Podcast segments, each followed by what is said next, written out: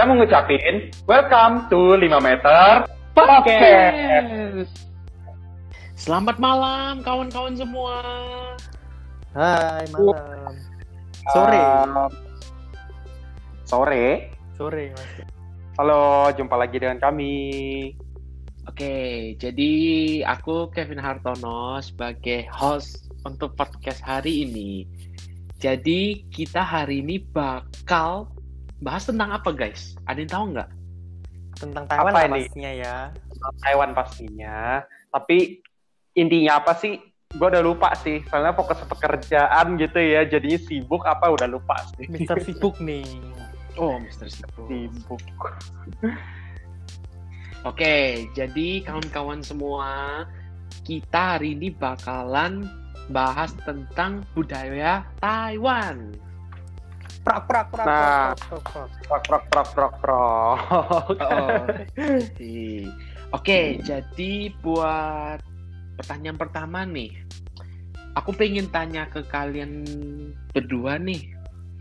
Menurut kalian nih, budaya Taiwan itu budaya yang kayak gimana sih? Mungkin bisa dari Kevin Jackson atau dari Felix Chandra, siapa yang mau bicara? Alex dulu lah. Budaya Taiwan. Mm-mm. Basically kayak Tionghoa sih ya. Terutama kan buat kita kita pada tuh harusnya nggak asing lah sama namanya budaya Taiwan karena budaya Taiwan itu budaya Tionghoa terutama kan video bud, eh bidoyo lagi.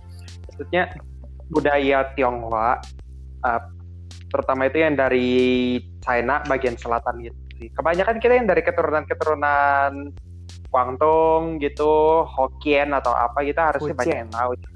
Ya. Ah iya Fujian Hmm. gitu harusnya sih ada banyak tahu lah karena kan makanan-makanan sono kan mungkin ada perbedaan tapi akar-akarnya itu bisa ibaratnya apa ya KJ ya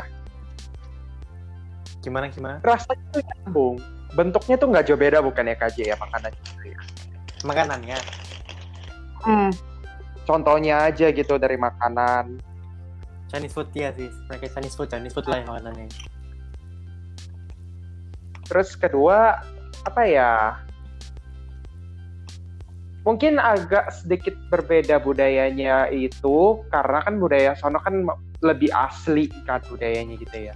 Kebanding budaya Indonesia itu yang sudah mungkin terasimilasi dengan budaya Barat budaya Indonesia sendiri Mm-mm. Taiwan ada asimilasi dengan budaya Barat tapi mereka itu tetap ada budaya mereka sendiri yang mungkin berbeda dari Indonesia cenderungnya itu lebih kayak ada pengaruh Jepangnya Hmm, Mm-mm, mm-mm, mm-mm. gitu, gitu.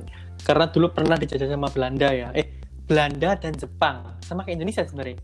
Spanyol, Hmm. jangan lupa Spanyol. Dan Spanyol, Spanyol. iya. Spanyol juga Spanyol. Betul. Tuh. Oke.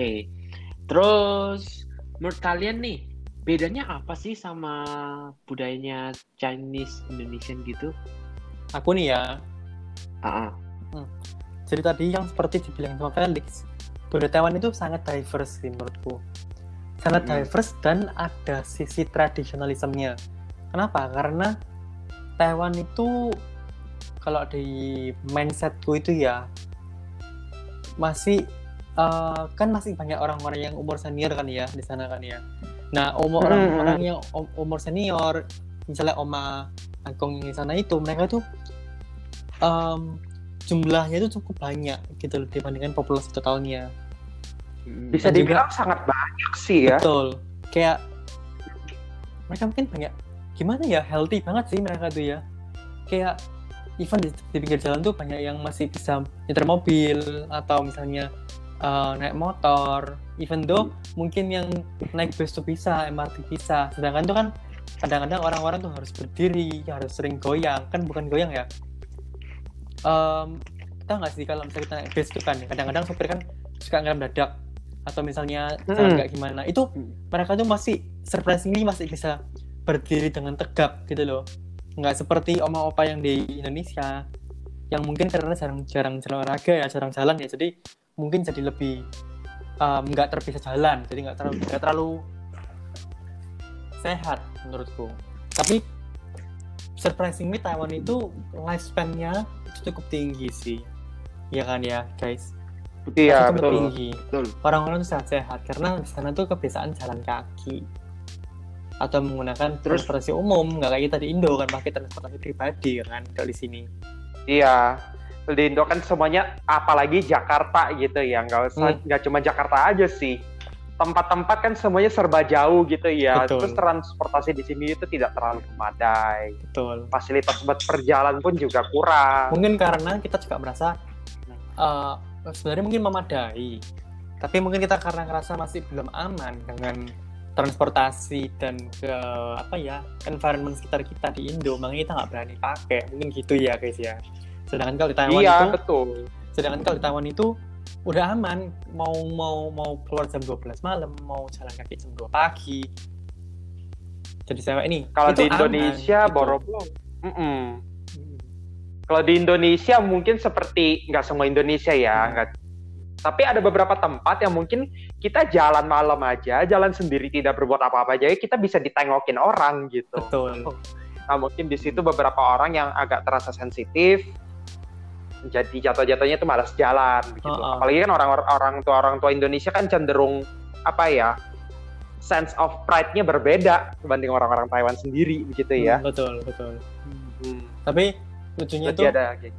lucunya tuh aku kan inget kan aku waktu dulu di Taiwan itu kayak pulang nih habis eh, habis pergi sama temen kan malam jam satu jam dua gitu kan pulang ke rumah itu kalau di Indo aku tuh bahkan mungkin jalan jalan dua menit tiga menit itu aku udah kayak was was nih takut ada orang ngikutin aku gitu kan. Kayak maksudnya entah rampok atau mungkin maling. Takutnya kan gitu kan kalau di Indo. Tapi kalau di Taiwan Ah, itu atau orang-orang yang Ha-ha. tapi kalau di Taiwan itu takutnya itu bukan itu tapi takutnya itu kayak hmm, lebih ke takutnya kayak dikejar sama homeless people gitu loh. Karena di sana kan juga banyak orang yang sorry to say um, ada masalah dengan mentalnya gitu loh guys jadi ah, jadi bukan takutnya sama Hmm. orang jahat tapi takutnya sama orang-orang yang mungkin ada berkebutuhan khusus yang kebiasaan yang kebanyakan mungkin terlantar di jalan tidur di trotoar kayak gitu loh gitu sih kalau aku dulu ya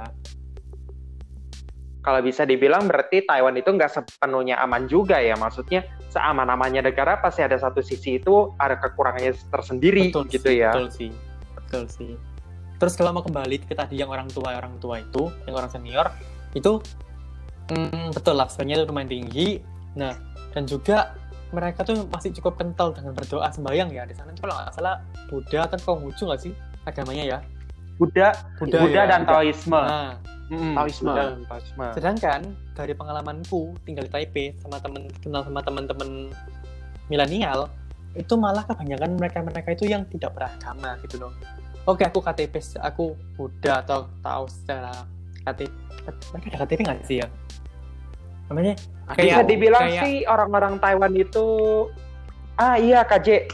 Mereka mungkin bilangnya pengakuannya KTP, tapi sebenarnya yang dari saya tahu itu orang-orang Taiwan itu tidak terlalu peduli. ah, terhadap agama-agama mereka sendiri. Terlalu memikirkan Hmm. itu ya sih Mereka tidak terlalu memikirkan, tidak terlalu religius Mm-mm.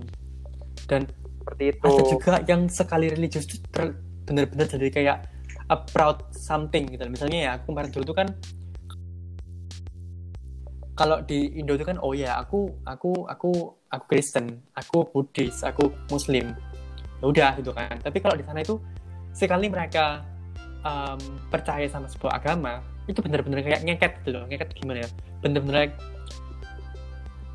Menunjukkan Ah, menunjukkan gitu ya, ya. menunjukkan, aku lah sama ini Ah. guys gitu itu sih jadi mungkin itu kayak sebuah hal yang wow I'm so cool aku karena aku punya um, I believe in this gitu jadi dia kayak menunjukkan gitu sih menurutku ya Heeh.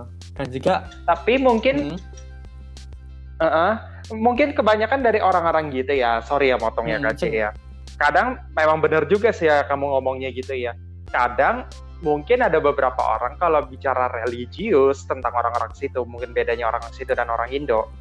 Orang Indonesia itu tidak terlalu memperlihatkan apa ya kepatuhan mereka terhadap satu agamanya begitu ya. Tapi yang saya pahami itu kan kebanyakan orang Taiwan kan eh, rata-rata tuh nggak gitu peduli ya terhadap agamanya itu maksudnya bukan nggak terlalu peduli nggak terlalu banyak eh, nggak terlalu banyak mengung, mengungkap, membahas Hmm, gitu. Untuk segelintir orang saja, menurut saya sih sebagian besar orang-orangnya calm, maksudnya tidak terlalu membahas agama, tidak terlalu memikirkan agama. lebih terbuka lah ya open minded gitu ya mungkin ya Iya, Oh. lebih terbuka. Ibaratnya itu apa ya? Kayak mereka tuh tidak terlalu musingin hal budaya, hal agama untuk orang Taiwan ya. Mereka itu tidak terlalu musingin hal budaya, hal agama, tapi lebih mereka itu lebih fokus ke tujuan masing-masing begitu.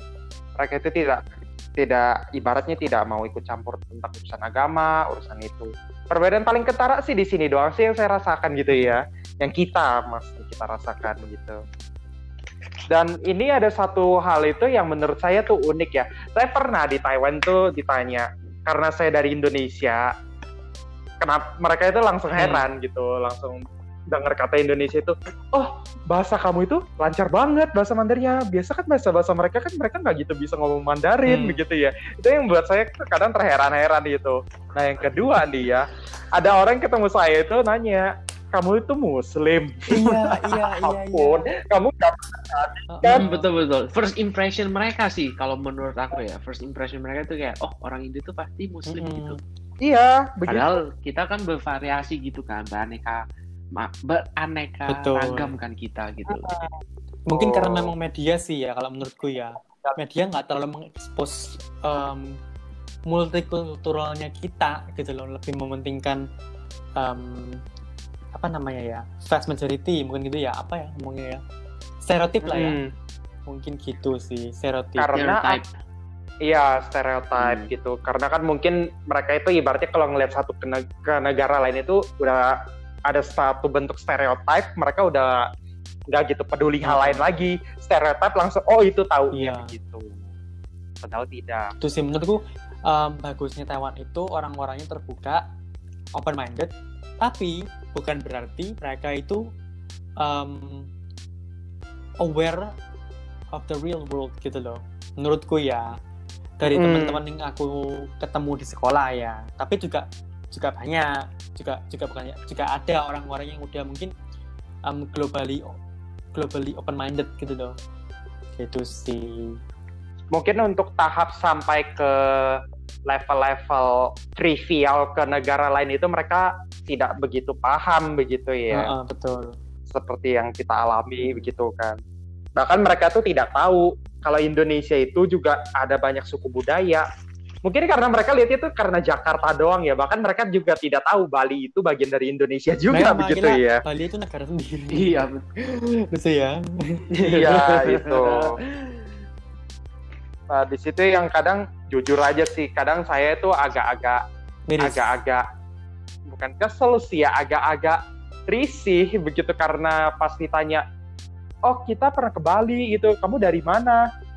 Oh, bi- kalau gitu kamu kan, pernah ke Indonesia ada kan karena kan teman sekelas, iya gitu kan dari Indonesia gitu kan karena kebetulan kan teman sekelas gua kan dari Bali kan gitu kan, langsung mereka tuh tahu Bali itu apa, sedangkan saya jelasin kalau saya tuh dari Apa itu? Jakarta, Gitu. dari Indonesia, penasaran mereka gitu.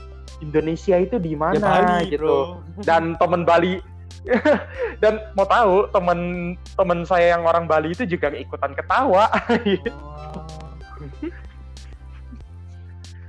nah itu intinya jadi awareness mereka itu terhadap ke negara lain itu agak sempit ya Hmm. bisa dibilang gitu sih tapi nevertheless tidak peduli apa pun itu orang-orang situ itu baik ya kak Jo, Baik ya sih mereka suka Membantu, sama orang luar gitu. Hmm.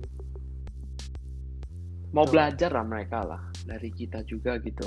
mereka ramah, mereka ada rasa pengen tahu gitu, rasa penasaran yang tinggi gitu karena yang membuat kita sendiri tuh agak-agak sedikit tidak biasa gitu ya terhadap rasa penasaran Betul. mereka gitu.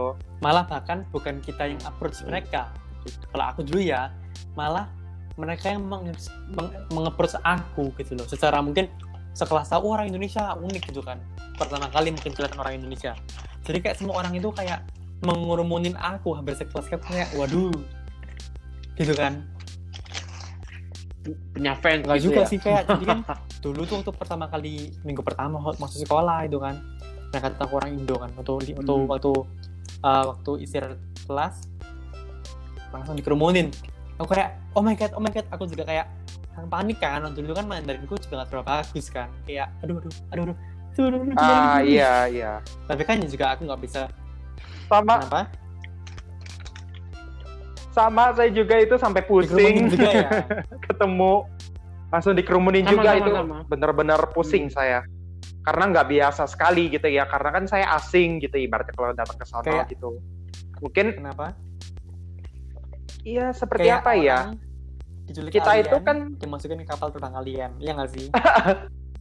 Iya iya betul betul betul. Betul, betul, kayak betul. diculik Hmm. alien begitu.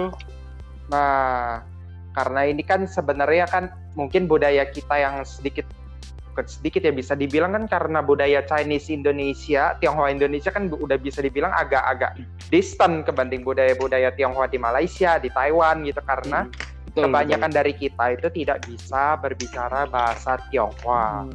betul.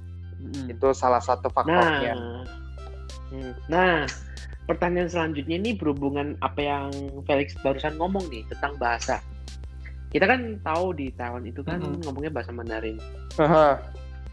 Terus menurut kalian nih berdua nih, eh, mungkin kalian bisa share pengalaman kalian kayak gimana tuh bahasa Mandarin gitu loh, selama kalian di, Tai- di Taiwan gitu menurut kalian deh. Waduh, bagaimana ini ngomongnya ini bisa panjang ya KJ ya ini ya. mungkin kalau maksudnya bahasa Kevin itu bahasa apa itu yang digunakan di sana jadi mungkin gini loh Betul. Ah, official language-nya apa Hmm. terus um, apa namanya bahasa daerahnya itu apa mungkin gitu Ah, ah, ah, ah. Iya, Ah. bahasa daerahnya gitu. paham, Kan di paham, paham. kan kan di Hmm. Taiwan itu kan bervariasi kan bahasanya gitu loh. Iya, betul. Mm-mm. Nah, sebagai penjelasan aja nih ya, bahasa Taiwan itu pada umumnya itu lingua francanya itu sebagai bahasa pengantar adalah tentunya bahasa Mandarin. Mm-mm. Seperti yang kita udah pernah bilang ya pas infopan itu kan karena kita memang belajar bahasa Mandarin sebagai media komunikasi yang umum di situ, bahasa pengantar. Nah, untuk kedua bahasa Inggris sih sebenarnya kalau untuk di kota-kota seperti Taipei itu bisa dibilang sih cuman hanya Lumrah. beberapa tempat saja gitu ya, nggak banyak gitu ya. Karena kan bahasa Mandarin eh bahasa Inggris itu kan dibilang itu sebagai bahasa asing ya untuk mereka dan kebanyakan dari mereka itu masih belum Betul. bisa gitu. belum Belum bisa sih ya. Mungkin banyak yang mau belum Kenapa? belum menguasai mungkin menurutku ya Ya betul, belum confident dan belum betul-betul menguasai. Ada juga yang mungkin yang sudah benar-benar menguasai, tapi karena mungkin ketemu dengan orang-orang yang tidak biasa gitu ya kak. Mereka itu untuk mengungkapkan keluarnya itu tidak ada rasa percaya diri karena mereka ngambil itu orang Asia. Oh ini tuh orang Tionghoa. Kenapa mereka nggak bisa bahasa Chinese gitu juga ada juga yang Betul. seperti gitu sih. dan boleh nambahin Hmm. Dan Oke. masalah Inggris boleh silakan ah, lanjut. Ya. lanjut. jadi kan aku tuh dulu sekolah di Taipei kan jadi itu aku aku juga bener-bener ngerasain gimana bahasa Inggrisnya orang sana gitu kan. Coba aku bandingin sama waktu aku em, sama teman-temanku di Surabaya gitu kan ya. Kalau misalnya nih dibandingin anak-anak yang mungkin em, sama-sama sekolah sampai SMA mungkin gitu ya guys ya kasarannya ya. Sama anak-anak yang Mhm, sana mhm. juga yang SMA juga sekolahnya. Itu kalau ketemu orang asing mungkin karena entah dari sana itu orang itu lebih kita pun juga pemalu ya guys ya. Kita juga mungkin sungkan-sungkan ya. Tapi kalau kita itu Iya. lebih nggak sesungkan mereka. Kita kalau tanya sama orang bule nih bahasa Inggris atau orang apa pun bahasa Inggris lah kita Mhm. dengan kita nggak malu. Kita mungkin Mhm. at first hesitant gitu ragu-ragu. Tapi terobos asal ngomong aja pokoknya orang ngerti gitu kan. Pokoknya orangnya ngerti bukan orang ngerti pokoknya orangnya mengerti Mm-mm. mau medok atau mau mungkin Mm. nggak sebelepotan apa pun Inggrisnya itu pokoknya kita udah ngomong orangnya ngerti wes selesai gitu kan tapi kalau nggak kalau orang Thailand nggak gitu Mm-mm. mereka tuh kayak um, mereka itu ibaratnya kayak mereka tuh meng men, meng-approach kita tapi bukan mendekati kita tak ibaratnya apa ya Kak Jay, ya kayak kita itu dideketin hanya untuk diobserve Hmm, begitu bukan, bukan kah? itu maksudku. Jadi kalau dia ngomongin sama kalau ngomong-ngomong sama orang bule ini pertama kali ketemu kan, kalau orang Indonesia itu hajar terus Mhm. mindsetnya. Pola pikir itu hajar pantang mundur. Entah mau Hmm. salah belepotan nggak apa-apa itu Hmm, urusan betul betul. Tapi kalau anak itu enggak perantauan menurutku ya teman-temanku tuh mereka tuh berani mengapproach orang asing. Aku dulu intinya kayak aku dulu ya.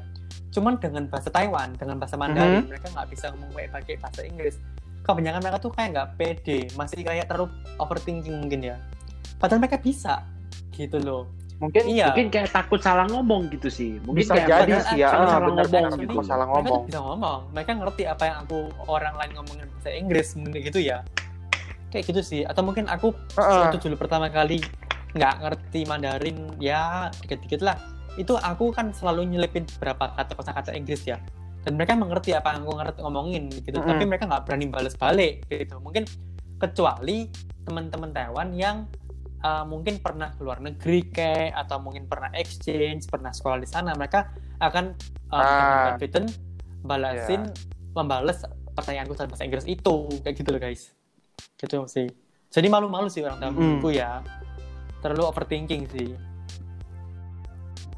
Lebih ke arah apa ya? Eh, mereka deketin tapi observe tapi pas mau ngomong gitu nggak pede karena mereka menurut mereka tuh bahasa saya tuh nggak perfect Padahal bahasa saya tuh bisa nggak sempurna itu, oh. begitu hmm.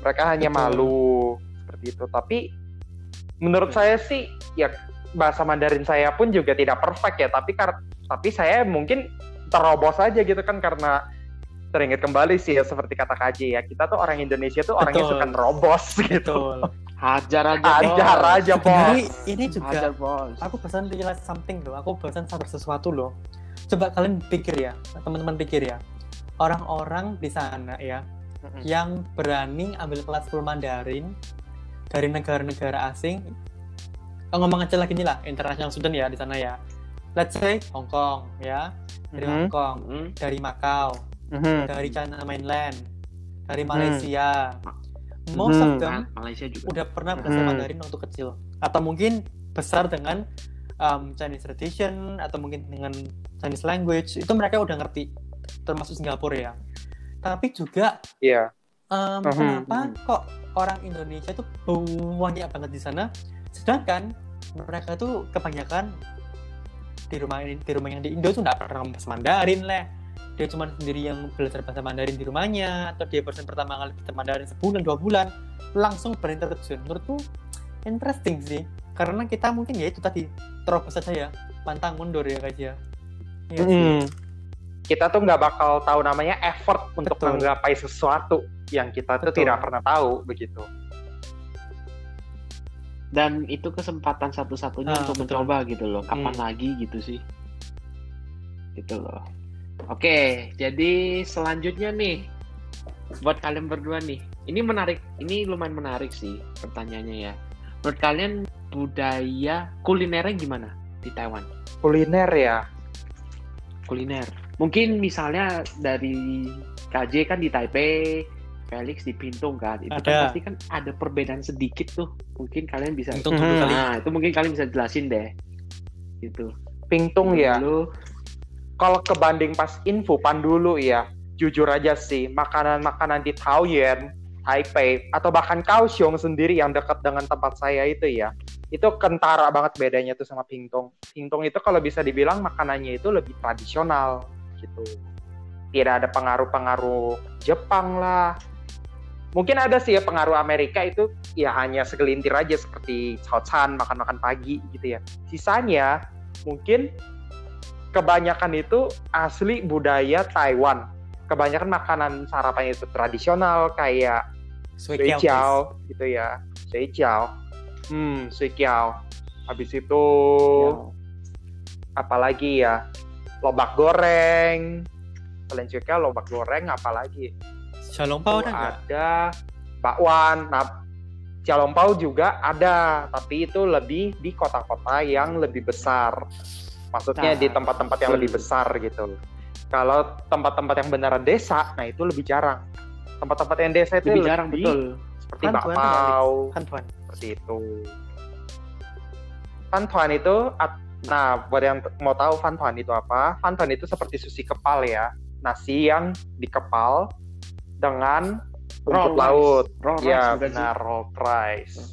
Nah Raw rice. dia itu rasanya seperti sushi tapi nggak kayak sushi juga ya kayak sushi campur lemper gitu ya Ini hybrid kan? gitu. Heeh. Hmm dalamnya abon. Iya. gitu. Lebih tradisional sih ya kebanding makanan-makanan di Kaohsiung. Kalau Kaohsiung kan udah ada makanan-makanan kayak ramen, eh, katsu gitu ya, nasi-nasi yang ada ibaratnya itu makanan-makanan yang udah ada campuran, Restoran. entah itu dari negara tetangganya lah, eh, makanan-makanan restoran dari Jepang lah, dari bahkan dari Indonesia lah, apa pun itu ada di kota besar. Namun kalau di kota-kota kecil itu lebih tradisional Taiwan. Dan makanan-makanannya itu porsinya juga lebih lebih besar ya, tentunya dengan harga yang hitungannya itu lebih murah kebanding daerah-daerah kota seperti itu. hemat ya Liv ya. Living cost-nya Mm-mm. kecil. Makanya gue gendut kan sekarang. dulu gendut, eh dulu gendut, dulu kurus. Harusnya Sekarang aku gendut. Ya. Kamu gendut soalnya. Nah, Iya. buat yang ceri, buat yang tinggal di kota nih ya, kayak penasaran nih. Kan tadi kan gue udah jelasin nih makanan kampung tuh kayak Hmm. apa gitu ya. Nah, makanan kota itu kayak apa? Kota. Kota. Oh iya, buat teman-teman yang belum tahu ya Bintong Hmm. itu tempat apa. Bintong itu di bawah tem- kota kota kecil ya, kayak county ya, Lex ya. Daerah di bawahnya Kaohsiung. Betul, seperti daerah Di lokasinya tuh di em, selat- tepatnya di sebelah Ujung timurnya di- Kaohsiung. Kalau secara pulau Taiwan gimana? Hmm, sebelah kira-kira? timur Di ujung Di selatan. paling bawah ya. Selatan Lex ya. Ujung selatan. Di ujung selatan, Paling bawah. paling bawah. Ujung Jadi kalau aku Taiwan. sendiri, aku tinggal di Taipei, kota ibu kotanya Taiwan lah ya kayak gitu. Jadi di sana itu biaya hidup itu juga Mm-mm. terlalu termasuk mahal guys ya. Jadi makan tuh nggak semurah yang Felix em, punya gitu. Jadi makanannya itu makanan Taiwan masih ada, makanan makanan mungkin makanan apa tradisional ya masih ada. Tapi sana itu Mm, juga betul. lebih em, ada banyak sih sekarang udah banyak banget restoran-restoran gitu mulai dari restoran toilet, betul toilet gitu ada. Terus mungkin Ah. em, Hello Kitty juga ada. Yang yang lucu-lucu juga ada. Iya, banyak gitu kan. Tempat-tempat betul. lebih kosmopolitan lah Tempat-tempat ibaratnya malam juga begitu ya. Kayak bar, diskotik atau apa pun Hmm. itu banyak. Jadi kurang lebih sama seperti Jakarta gitu ya. Makanan apa pun ada, mulai dari makanan Korea, Hmm. Jepang, Western. Western nggak cuma Amerika loh, jadi kayak makanan Jerman, makanan Meksiko, waduh banyak. Apalagi di sana juga ada makanan Indonesia guys. Jadi bener-bener um, bener-bener diverse culture-nya situ. Kalau di sana ada kali ya makanan Indo ya. Kalau makanan ya? Indo mungkin ada, tapi lebih dikit kebanding di kota-kota seperti Pingtung City gitu ya. Pingtung City itu ada satu kota namanya kota di daerah Pingtung sendiri itu persis di daerah timurnya Kaohsiung. Ada satu namanya Pingtung City. Nah, di situ restoran-restoran Indonesia seperti restoran Vietnam, restoran Thailand, Indonesia gitu itu lebih banyak gitu ya di situ ya. Sedangkan di dekat univ saya sendiri itu jarang gitu ya restoran Vietnam atau restoran Indonesia gitu ya. Ada paling satu saja gitu, Hmm. nggak banyak. Sedangkan di kota sendiri bisa ada dua, bisa ada tiga, bahkan empat atau lima gitu. Ya itulah bedanya ya. Kota dengan county ya. Bedanya betul. Hiburan malam pun ada sih, Oh, ada, ada. Ya, karaoke paling. Itu pun lagunya lagu 60-an, Oh. 80-an. Iya betul betul betul. Hmm. Kalau daerah selatan sih rata-rata begitu sih rata-rata. Unik sih ya, rasanya tuh kayak throwback in time gitu. Kalau buat Iya. saya gitu ya, yang belum pernah na- tinggal di namanya daerah-daerah kampung, apalagi yang udah banyak orang tuanya begitu ya, itu rasanya kayak Mm-mm. throwback ke tahun-tahun 70-an, Kayak inilah, 60-an bukan. begitu. Ya, maksudnya Throwback. ya itu sih pengalaman yang throwback gitu, yang kayak KJ bilang, throwback, nostalgia gitu ya. Istilahnya tahu sih ya kehidupan orang tua kita tuh kayak apa gitu.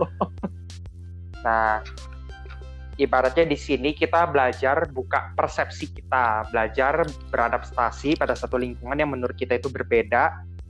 Itu sih ujung-ujungnya nggak ada salahnya juga karena di masa tua pun kita juga bakal hidup kayak mereka begitu. Sederhana, Minimal kita udah punya bayangan hidup Betul. kita seperti Ah. apa. Ya Sederhana. betul, sederhana. Tidak perlu berlebihan gitu ya. Itu itu itu juga hal positif yang kita bisa pelajari di Taiwan ya itu ya. Hidup tanpa berlebihan, hidup semua serba praktis. Oke. Jadi selanjutnya kita bakal bahas tentang tata krama nih di lingkungan sosial Taiwan nih. Menurut kalian ada nggak sih yang kalian tangkap gitu Tata krama ya. tentang tata krama di Taiwan? Ini ini satu rule yang paling utama ya kalau di ruangan publik ya. Jangan berisik. Betul ya KJ ya? Terutama di nggak- kita nggak pandang mana aja ya. Yang paling penting tuh ya transportasi Mau- umum seperti bus, MRT atau kereta bawah tanah itu bahasa Indonesianya. Eh, kereta Hmm. api. Habis itu apa lagi ya? Segala transportasi umum yang ada di terus Taiwan. terus gue tambahin deh. Nah, terus gue tambahin deh dari yang tadi itu ya. Oh maaf, aku tambahin Hmm. lagi ya. Jadi kalau kalian misalnya mau telepon apa, tolong pakai headset. Karena banyak banget sih berita di Taiwan tuh kayak bilang tentang apa ya kayak mungkin orang Indo atau orang dari negara lain tuh kebiasaan ngomongnya ya. kenceng gitu, ke- besar gitu kan. Terus nggak pakai headset. Hmm. Nah, eh, jadi kayak itu habitnya tuh berulang-ulang gitu gitu loh.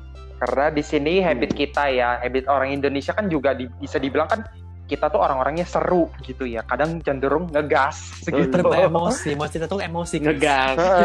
Mau curhat, mau julid itu Iya. pasti pakai emosi. Kalau Taiwan, Jadi mau teriak, mau nangis itu keluar semua. Hmm, betul.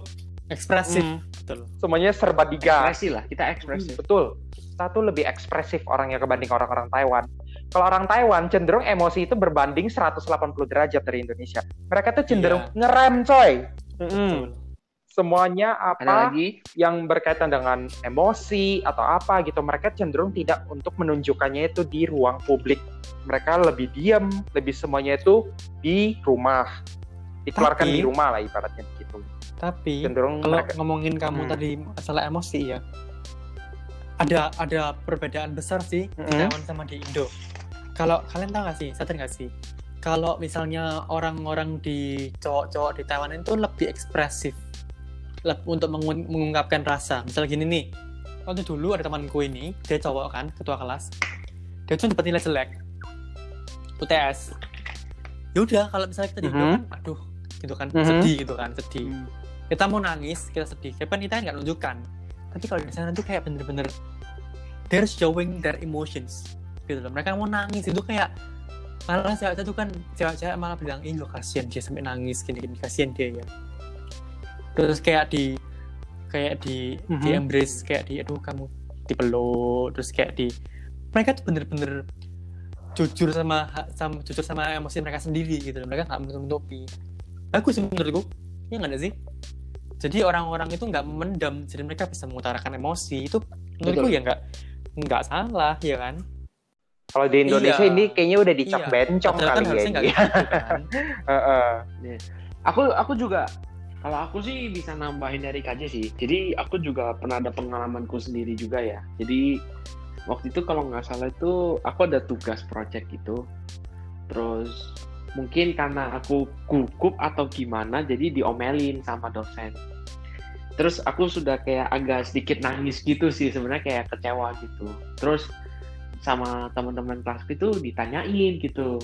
Eh, jangan kayak gitulah santai aja gitu loh atau gimana terus ada beberapa orang tuh peluk gitu kayak ah nggak terbiasa gitu loh apalagi betul apalagi kan kalau kita eh, warga Indonesia itu kan kayak budaya ini kan nggak terlalu biasa gitu kan gitu Hmm. tapi ya dengan berjalannya waktu ya kita biasain aja gitu loh tapi Mm-mm. dengan batasan-batasan ya gitu Mm. ya gitu oke jadi selanjutnya boleh adalah aku tambahin boleh Nah, silakan. berarti ini gue bisa simpulin nih ya yang dari gue dapat. Soalnya gue tuh di Tingtung ketemu teman-teman cowok, mereka tuh cenderung tidak mengeluarkan emosi mereka dan gue rasa itu apa karena beda tempat itu beda budak beda ada perbedaan sedikit ya di Taiwan ya antara utara, tengah dan selatan gitu ya.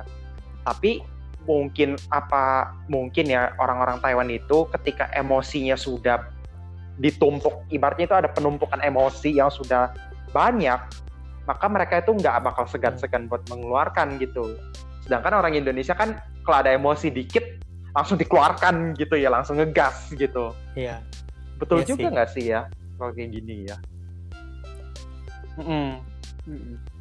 ya orang-orang Thailand itu lebih apa ya karena kan pengalaman gue kan di Pingtung sendiri atau bahkan di Kaohsiung gitu ya mereka tuh tidak tidak apa ya cool cool aja gitu sih. Mendem gitu ya. tidak terlalu menunjukkan banyak emosi. Mm, lebih dipendam seperti ya mungkin apa ya kadang kalau ada yang kena kena dikit marah gitu kan gitu sih. Cuman kalau yang kayak KJ bilang sampai menunjukkan eh, emosi sampai di luar itu nangis apa gitu sih itu nggak nggak terjadi sih di tempat aku sih cuman ya apa ya eh cenderung gimana ya KJ yang ngomongnya ya Atau mungkin pergaulan Agak berbeda sendiri sih. beda. Hmm, mungkin lain. Bisa jadi si pergaulannya itu cenderung apa ya, Ya. cenderung take it easy, santai, woles gitu ya. Nggak terlalu bawa emosi. Kalau emang udah itu ya mereka coba lupain lah, mereka main-main, baru balik, baru lanjutkan gitu. Gitu sih. Oke, jadi uh, pertanyaan selanjutnya nih, mungkin kalian berdua masing-masing bisa sharing nggak sih culture shock kalian yang pertama WC. dan pengalaman lucunya apa aja sih yang kalian pernah alami gitu di Taiwan? Iya, kalau kita dari kita tuh pasti WC dulu. WC dulu. Oke, Buat orang yang lagi makan ya, sorry siapa? ya buat orang yang lagi makan. Maaf. Aku lagi makan cipa ini. WC Heeh. itu guys, jadi kalau kita di Indo kan, kita kalau misalnya mau mau buang air besar kan guys, kita kan pasti membersihkan diri dengan di disiram pakai air, kemudian pakai sabun kan. Nggak ada namanya sprayer, nggak ada. jadi cuman itu um, flash sama tisu. Jadi tisu itu adalah uh, caranya mereka untuk membersihkan diri gitu sih. Kayak gitu. jadi Hmm. awal-awal Tapi jijik nggak sih maksudnya kalau lagi bersin gitu? Nah iya sih. pasti. Iya. Tapi kan kita lama-lama jadinya kayak aku em, harus mikir dong gimana cara supaya aku tetap bersih dan pakai air kalau misalnya mau cebok gitu kan ya. Aku ambillah Hmm. nah, mungkin bisa dibasahi terus kayak di dibersihkan lah atau pakai wadah air botol minum terus disiram itu bisa. Jadi kayak mungkin teman-teman jangan khawatir kalau mau mikir masalah Kalau menurutku sih mungkin kalau buat botol air ya, kalau bisa itu mungkin yang kayak botol apa ya botol air botol minuman yang bentuknya kayak olahraga punya itu loh. Jadi yang Oh, kalau jadi kayak- tuh kayak kayak spray. gitu, muncul cepet Oh, gitu. bisa keluar Ah, iya iya iya iya. iya. kayak terpancar Ya, gitu kayak ya spray keluarnya gitu, gitu, ya. Iya kayak eh, betul-betul kayak terpancar gitu kan lebih cepet gitu. Dulu aku awal-awal sih pakai cara seperti gitu karena aku nggak kebiasaan tisu gitu. Eh Tadi nih, sorry. Jadi ada tips lain lagi nih. Kedu ke ketiga ya apa keberapa lah inilah. nah, tips mm, ketiga nih ya. Itu bisa selain bawa tisu, kita bisa bawa air dalam ember dan Lix Gayung, gayung gitu. ke sekolah atau ke mall pakai bawa gayung sama ember. Bukan. Bukan bawa nah ini ibaratnya bukan saya bawa ember gayung ke mall ya ibaratnya itu kayak mau nimba dari mana gitu orang kampung dari mana nih mau nimba di mall gitu kan gak ada sumur juga gitu ya. Nah buat orang yang tinggal di dorm nih ya yang gak ada bidet gitu. Nah selain yang pakai caranya Kevin Hartono pakai botol smart yang bisa airnya bisa terpancar gitu atau kayak KJ apa Botol- itu lupa namanya apa botol kontainer Ah iya botol. Oh, Hmm. Nah kita juga bisa bawa kalau misalnya udah masih nggak yakin apa eh, bagian itu kita Hmm. itu maksudnya bersih atau tidak kita tuh bisa bawa ember dan gayung terutama itu kita habis menggunakan habis selesai bisnis kita nah kita bisa siram-siram setelah kita mengelap bersih ibaratnya begitu setelah kita membersihkan kita bisa siram-siram habis itu dikeringkan lagi nah itu juga cara efektif untuk menjaga kebersihan tentunya juga harus bertanggung jawab ya karena kan kita nggak mungkin toilet di situ kan cenderungnya Betul. toilet yang kering ya gitu ya Hmm. Betul. nah Kering. Sudah kita menggunakan tentunya kita juga harus membersihkan gitu. Ibaratnya kalau kita udah siram dan menggunakan kita cari pel untuk membersihkan. Supaya orang yang melanjut supaya orang yang nanti akan pakai itu nggak ngerasa risih. Karena kan mungkin budaya mereka itu ngeliat toilet itu kan harus kering karena basah itu buat mereka itu agak jijik gitu ya. Sedangkan kita kan kebalik gitu ya. Kita kan harus bersih di kita tapi karena tempatnya basah itu yang penting kan nggak terlihat ada kotorannya itu kita udah anggap bersih seperti itu. Hmm. Hmm, Oke oke ide yang. Oke oke sharing yang menarik. Tentunya harus bertanggung jawab lah, ibaratnya udah di, udah dipakai ada ber- ada tempat basah atau apa di pel kering seperti itu. Oke, jadi selanjutnya nih, eh, menurut kalian nih di Taiwan itu kayak ada etika atau custom nggak sih, gitu? Mungkin kalau aku bisa kasih contoh tuh kayak kalau misalnya kita lagi di jalan, ketemu dosen atau teman tuh kayak say hi atau gimana sih? Etika sih, Gitu. Kalian ada aha. ada nggak sih? kalau ngomong etika gitu ya, gue gue sih emang emang wajib ya apa itu universal banget etika itu ketika pas ketemu orang gitu harus say hi atau apa gitu. Cuman yang ngomong culture shock lagi nih ya, mereka itu nggak nggak pakai salam salaman gitu kalau pas udah ketemu orang gitu. Mereka cenderung kayak say hello say hello aja gitu kan. Nggak ada salam salaman seperti kalau di Indo gitu ya. Kalau Ya. kayak di Indo kan pas kenalan kan salaman gitu ya. Nah, betul. Nah di sana itu enggak. Nah pas gue ngulurin tangan buat mau salaman, Sama. mereka tuh cenderung bingung. Dan itu gue itu tahu nggak sih, sama Iya. betul. tahu nggak sih canggungnya tuh kayak apa? Mereka tuh kayak Nikah, tanya, Ma. kamu ngapain? gitu. Aku ini kan mah gitu kan aku langsung oh oke oke oke. Sebenarnya apa ya ya ya Tahu, pas itu juga sih itu teman-teman malah malah malah jadi bahan bicaraan loh sebenarnya bukan nggak cuman ketawa doang jadi bahan bicaraan gitu setiap kali ketemu kenapa dia nyul dia ngulurin tangan gitu jadi ketemu ngulur tangan ketemu ngulur tangan gitu mau ngapain gitu nah itu pas ada acara makan-makan barulah gue jelasin gitu kan. Karena budaya di Indonesia itu ada yang namanya salam tangan jabat tangan. Pas Wosho. berkenalan gitu. Bahasa. Mandarinnya apa sih? Gue lupa itu kalau jabat tangan. Hmm. woso ya kan? Woso. Ada budaya namanya woso. Kalau di Thailand tuh nggak ada woso gitu sih. Gitu.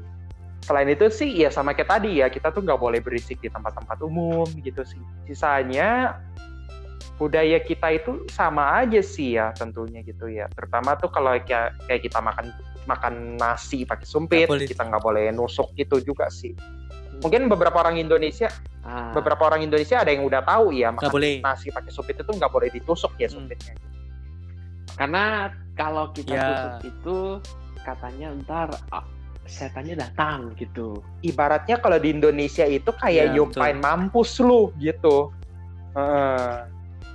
Makanya di Wih. Thailand itu pas makan nggak boleh tusuk sumpit tentunya. Nah di Indonesia mungkin ada yang udah tahu sih ya, tapi buat orang yang belum tahu nusuk sumpit di nasi itu dinilai tidak sopan karena itu ibaratnya kayak ngatain mampus lu gitu. Aku mau nambahin sih masalah social etiquette. Betul. Hal yang aku paling apresiasi sama orang Taiwan Boleh itu silakan Kak ketika di Hmm. MRT dan di public transportation yang lainnya. Karena di sana itu mereka sangat sangat respect sama orang-orang yang membutuhkan. Terutama orang-orang lansia, orang-orang handicap yang memiliki disabilitas, ibu hamil, Hmm. orang-orang yang kelihatan I- Ibu hamil. Sakit. Orang yang terburu-buru juga orang gitu. terburu-buru pasti nggak sih? Tapi Hmm. yang benar-benar kelihatan secara fisik. Jadi di sana itu ada kursi spesial untuk mereka. Gitu Ah, kan. Atau iya, misalnya nggak nggak harus pakai kursi spesial warna sendiri tuh nggak harus. Jadi kayak kalau ada orang lihat nih ada orang hamil gitu kan. Ada bumil atau ada orang lansia yang kasih yang um, kelihatannya membutuhkan gitu kan. Udah orang tuh nggak nggak nggak apa langsung dipanggil AI atau Ci ke sini Hmm. Ci duduk aja ambil tempat gue gitu kan. Dan respect banget sih kayak gitu. Karena nggak semua orang Indo punya kayak gituan. Kayak orang Taiwan itu respect Malah banget sama orang-orang kayak gitu.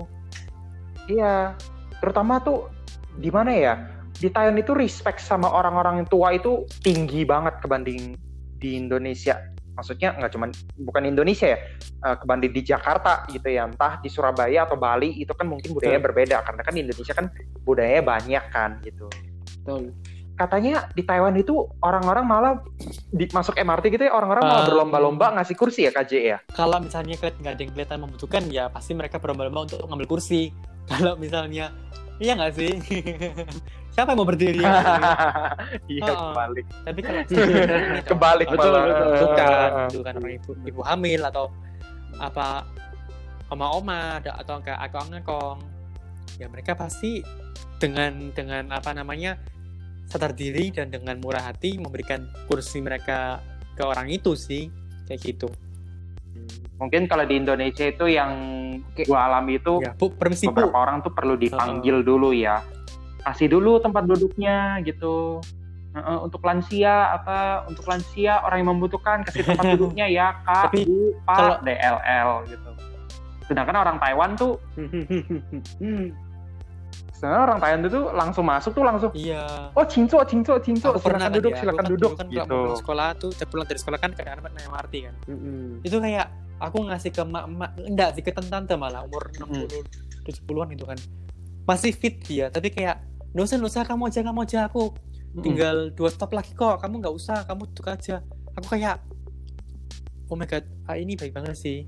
Kayak you know beda lah beda sih Ibaratnya apa ya di sana itu courtesy-nya itu ya Betul. lebih ada betul rasa hormat terhadap sesama orang gitu sih. Mm-mm. courtesy. Dari episode ini kita udah minimal bisa dapat bayangan ya tentang budaya Taiwan itu gimana.